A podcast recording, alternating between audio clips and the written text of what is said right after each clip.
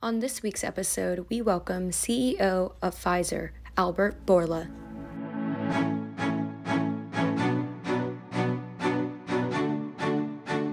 We're so pleased to have as our guest today um, the CEO of Pfizer, uh, Albert Bourla. I want to thank him so much for joining us. We heard just recently that the FDA finally approved Pfizer as a vaccine. Um, there's so much discussion about the booster. You know, Dr. Bourla, it is well established that this vaccine hesitancy has limited its rapid distribution. And you know, it's interesting, particularly for African Americans who've had have had their historical reasons as to be skeptical about the healthcare delivery system, even perhaps even trusting others uh, when they use it, no matter what the experience has been for other demographics. What steps can be taken uh, from where you sit, and what have you done uh, as the CEO of Pfizer to allay these misgivings and increase vaccine uptake among African Americans? Oh, thank you for the question. And uh, you are right, because right now the blacks or the African Americans in the US, they are uh, clearly disadvantaged compared to their white uh, counterparts, the, the white citizens. Uh, uh, right now, if you're an African American in the US, uh, you have 2.8 times more likely to go to, to hospitalized and two times more chances to die from COVID. So um, this is a population that we need to make sure that um, vaccination rates are uh, among the highest in the nation. Uh, what we did was from the beginning, we tried to make sure that in our clinical trials, we have a good representation of uh, minorities in the population of the study so that people will see that uh, the, uh, the, the, the, population of the study reflects the demographics of the communities uh, that we have in, in this country. And we were able to achieve that. We had double digit percentage of uh, of uh, African Americans, and we have also double-digit percentage of uh, of Latinos that were represented in this study. And also, we try to make sure that um, there is transparency of our data, not only for the African Americans, but for everyone in the world. So we are among the first, and likely we are, there's no one else like us in publicizing data about the performance of this vaccine. We keep putting information out there about the effectiveness. We keep putting information out there about the safety. And we're not the only ones that uh, eventually uh, uh, have to speak about it. It is a job of everyone. I think uh, the journalists, I think uh, uh, the religious leaders, I think the community leaders, I think the government, I think everyone needs to speak up and explain to people that they still have some hesitancy, that this hesitancy only creates issues, not only to their health, but unfortunately to the health of the others as well. You know, you know, is there any other reason um, uh, to think, Dr. Bourla, that vaccine effectiveness varies from one ethnic group to another? Because I heard you just say there is a dis- disadvantage when it comes to African Americans and Latinos. Is, is, is, any, is it any the less effective at disease prevention among African Americans in comparison to other populations and Latinos? Not at all. It is exactly the same. The biological effect of the vaccine, it is exactly the same in all races. It's very well documented, something like that. The double uh, uh, uh likelihood has to do with the vaccination rates of this population and also their uh, social um, life habits, where they work, and this is what makes them more vulnerable. You know, Doc, I, I noticed um, you. I saw you in an interview recently where you say you, along with 90% of, uh, uh, uh, it was a high percentage of your employees are vaccinated. You don't make it mandatory because you respect the, re- the freedoms and the right of people to choose. Anything short of mandating it, what do you feel has been effective in convincing people, particularly the demographics like African Americans and Latino, to eventually take the vaccination? First of all, I, it's not that we think that it should not be uh, mandatory, and we don't think that uh, if uh, someone uh, has a requirement for vaccinations that violates the freedom of the people. This is not the reason. What I said was that already we have in Pfizer 90% vaccination rate, so that makes it a very small issue for us. uh, in, in the company. Uh, what was your question, Armstrong? The, question is, um, is there is is it what is it you do? What is it work to convince people to take the vaccination? You know, on our platforms, I encourage people to take the vaccination.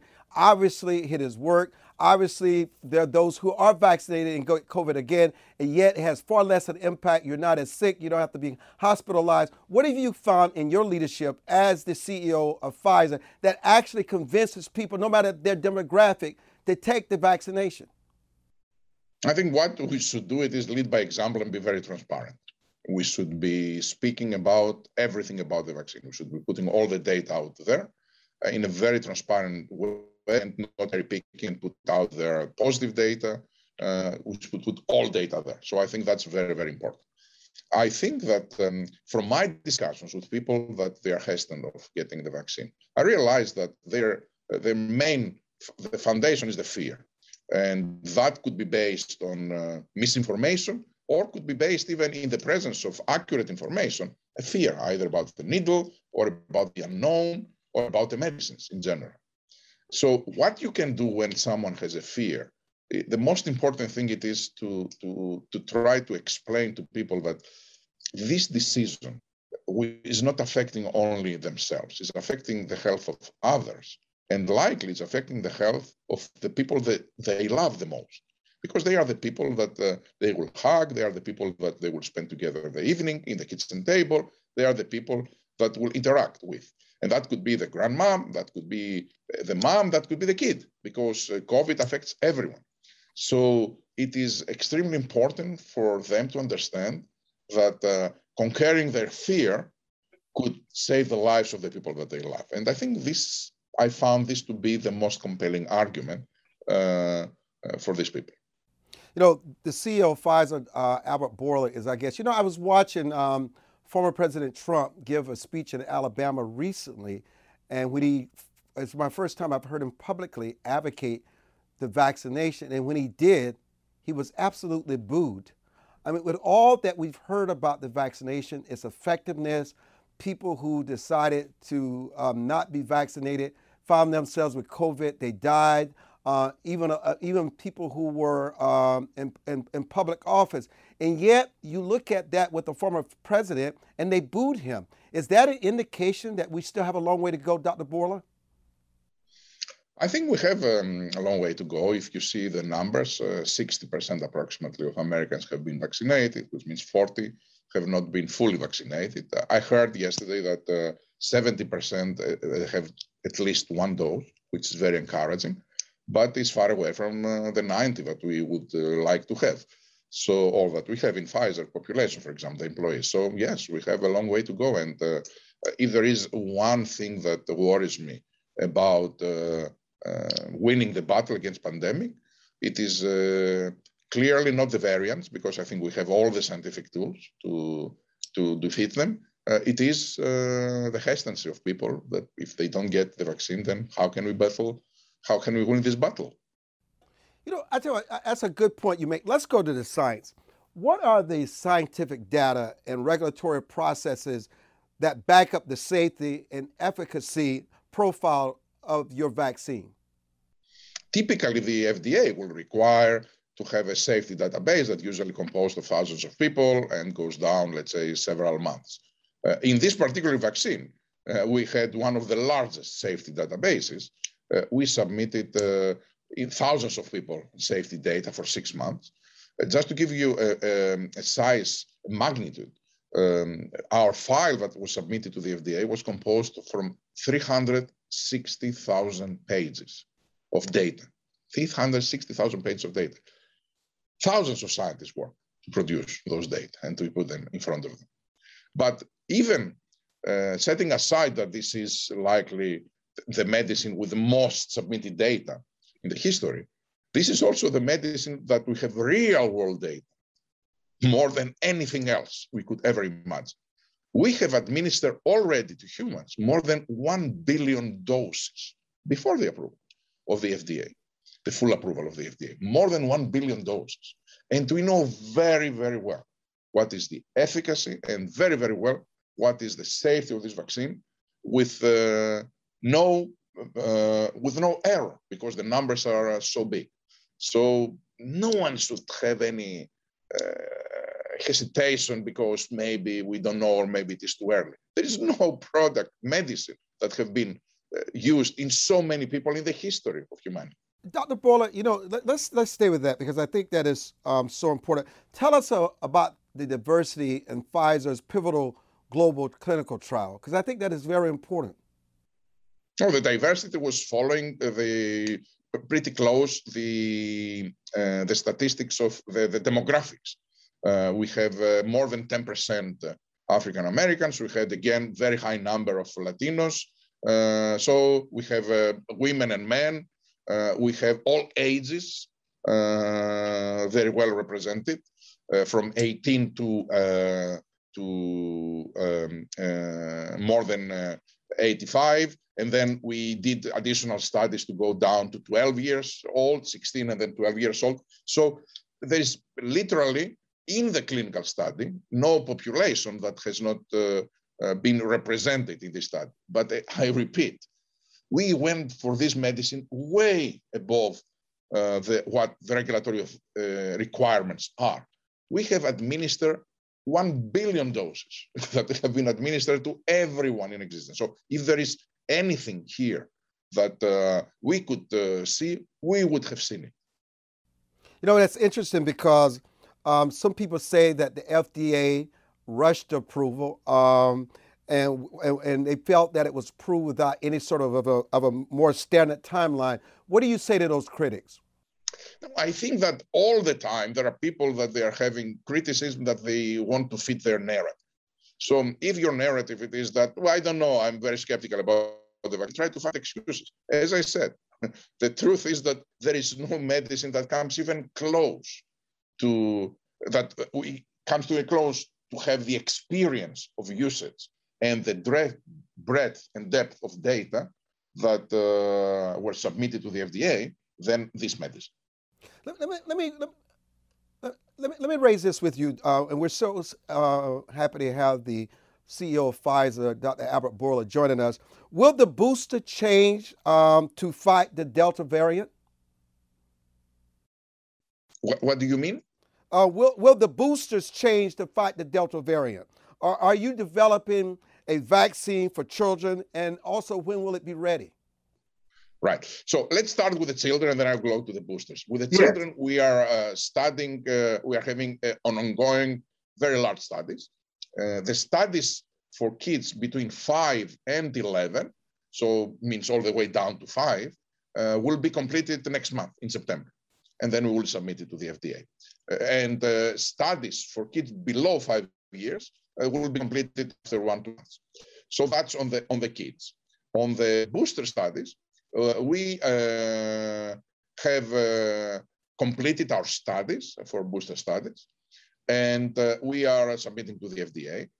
we have real-world evidence from Israel, that was the first country that started with the booster studies, where we can see that uh, the safety profile of the third dose of the same vaccine uh, is excellent. It is exactly the same like uh, the second dose, for example, actually numerically a little bit even better and the efficacy uh, we started having uh, right now the first results coming of the effectiveness of the booster in the face of delta and they are very very encouraged.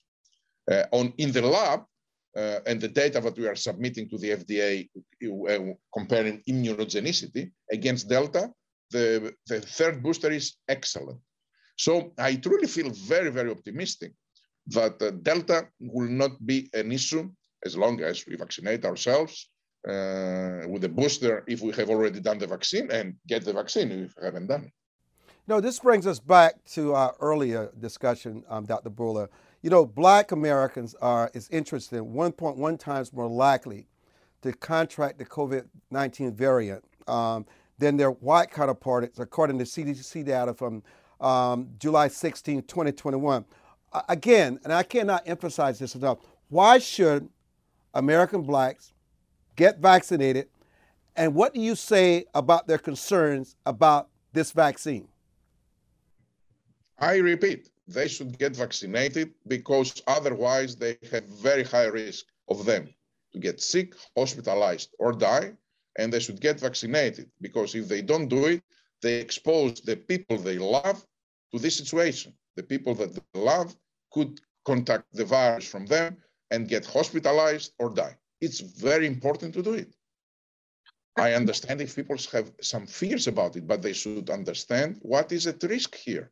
Not only their health, the health of the others. And what do you say to those that read these stories where people are vaccinated, fully vaccinated, they get COVID again, they die, and they use this as part of the fear as why they don't want to get a vaccination? And I, and I know you understand this as a CEO of Pfizer that things happen and you're going to always lose someone along the way. But in terms of the overall picture, when people look at people who contract the virus again after being vaccinated as sort of a hesitation, hes- hesitancy for themselves, what do you say to them? So I think that there is no vaccine that it is 100% effective. Although this vaccine was 100% effective against deaths and hospitalizations, at least in the first months of it. Then the immunity wanes. And when you do the booster, then you will go up to this high level of protection. But in general, in biology, you cannot have 100% protection. But if you see the numbers of those that they die, they are the numbers are astonishing. It's all people that the, huge majority of them. They are people that they haven't been vaccinated, they haven't been protected. This is a pandemic right now of the unvaccinated. Look, if you want to kid yourself and try to find excuses why you don't want to do it, you can always do. But the data are there. And the data are saying that if you make the vaccine or if you don't make it, the difference is huge. It's not a small difference, it's huge. You know, sometimes, Dr. Bourla, as in closing, um, you know, you are the CEO of Pfizer, and, and I know you must be ecstatic that the FDA has finally approved um, your vaccine, but you're also a human being too. You're a family man, you have loved ones that have been impacted by um, COVID 19, by these variants. Um, and talk about your own experiences and with COVID 19 and how this has impacted you in terms of what you do every day to make sure that people are vaccinated, to make sure that you and your team and your thousands of employees around the world are on top of this issue, to make sure you not only make Americans safe, but people safe around the world. Yeah, thank you. As you see, I'm also, in addition to be CEO, I'm a father and a husband, and uh, and uh, I care about my family. And because of my position, I was uh, able to have high visibility on the impact that COVID has, and I could see uh, the devastation that can create with deaths and uh, hospitalization. So I was very concerned about my family. So I was very conservative. I asked them all to wear masks, not to go out in the first month. And I got approval to get uh, exception the vaccine earlier before my aides come, because as you remember in the beginning, uh, uh, very few people could get the vaccine because the production was small. I've chosen not to take it at the time that in January or February because I didn't want to cut the line. When uh, we we approved the vaccine to above 55, when time for people above 55 started, I was the first one to get it, and I go I got it in March. And uh, then uh, once uh, the ages for my kids open, they got it immediately, them and, and my wife. And now uh, we are, uh, I'm in March, so uh, my eighth month will be sometime in, uh, in uh, November. And uh, I can't wait to do my booster shot because I want to be protected and I want to protect my family. Do you see us getting this in any kind of control slowing down, or do you see it continue to spread? Uh, as the CEO of Pfizer, where do you think the future, how much longer will the world and our economies and our lifestyles and our choices be impacted by this? If we defeat the main issue right now, and I repeat, it's not the Delta or any variant, the main issue it is the hesitance. If people get vaccinated, this thing will get under control. We will maintain immunity of the population and life can continue going on. Uh, that's might be the biggest variable and the biggest uh, issue that I see for, for me. Uh, clearly, you know, maybe one day a variant that it is very different uh, emerges and uh, uh, that creates issues to our current vaccines. I'm very confident we will find a solution, a medical solution against that. We will be able to do even for the most strange variant, a vaccine that is tailor made against it. But as long as we take the vaccines, I'm confident. If we don't, that's the biggest problem. My final thoughts with the um, CEO of um, Pfizer, Dr. Albert Bourla. What has been the greatest impact and the greatest lesson that you've learned since COVID has impacted the world over the last two years, um, Dr. Bourla? There are so many, and I'm sure there are so many for so many people because uh, uh, fundamental things and the way that we knew life works uh, changed rapidly. Um, but if I can say one, it is uh, I have a true renewed belief in the power of science. I think uh, this is what this pandemic uh, taught us. So the maintaining a vibrant scientific community, it is the biggest, the most impactful thing that a society can do. And because we had a vibrant uh, private sector and a vibrant scientific uh, community, we were able to defeat this virus or to bring the tools to defeat this virus very soon. And if you had, in final your final words, if you had to advise people on manage fear and overcome the anxiety and the best way to embrace this new season we find ourselves in, what wisdom would you share with our audience? You know, fear is a strong emotion, and there is only one thing in human uh, uh, soul that it is stronger than fear love. And so I would say, think the people that you love, think your beloved ones. And that will give you the strength to overcome your fear because you know that you are doing something good for the people you love. You know what? I, I know we were supposed to talk a few minutes, but it's been such a such a pleasure having the CEO of Pfizer, Dr. Albert Bourla, join us today. Uh, and I hope we can have continue to have these conversations in the future. Thank you so much for joining our platform today and this profile about the virus, talking more about you and learning more about your humanity and the compassion that you have to make sure that everyone is protected and safe in the days and weeks and months ahead. Thank you so much again for joining us and being a part of our broadcast, Dr. Bourla. Thank you so much for having me. Thank you for listening to this week's episode.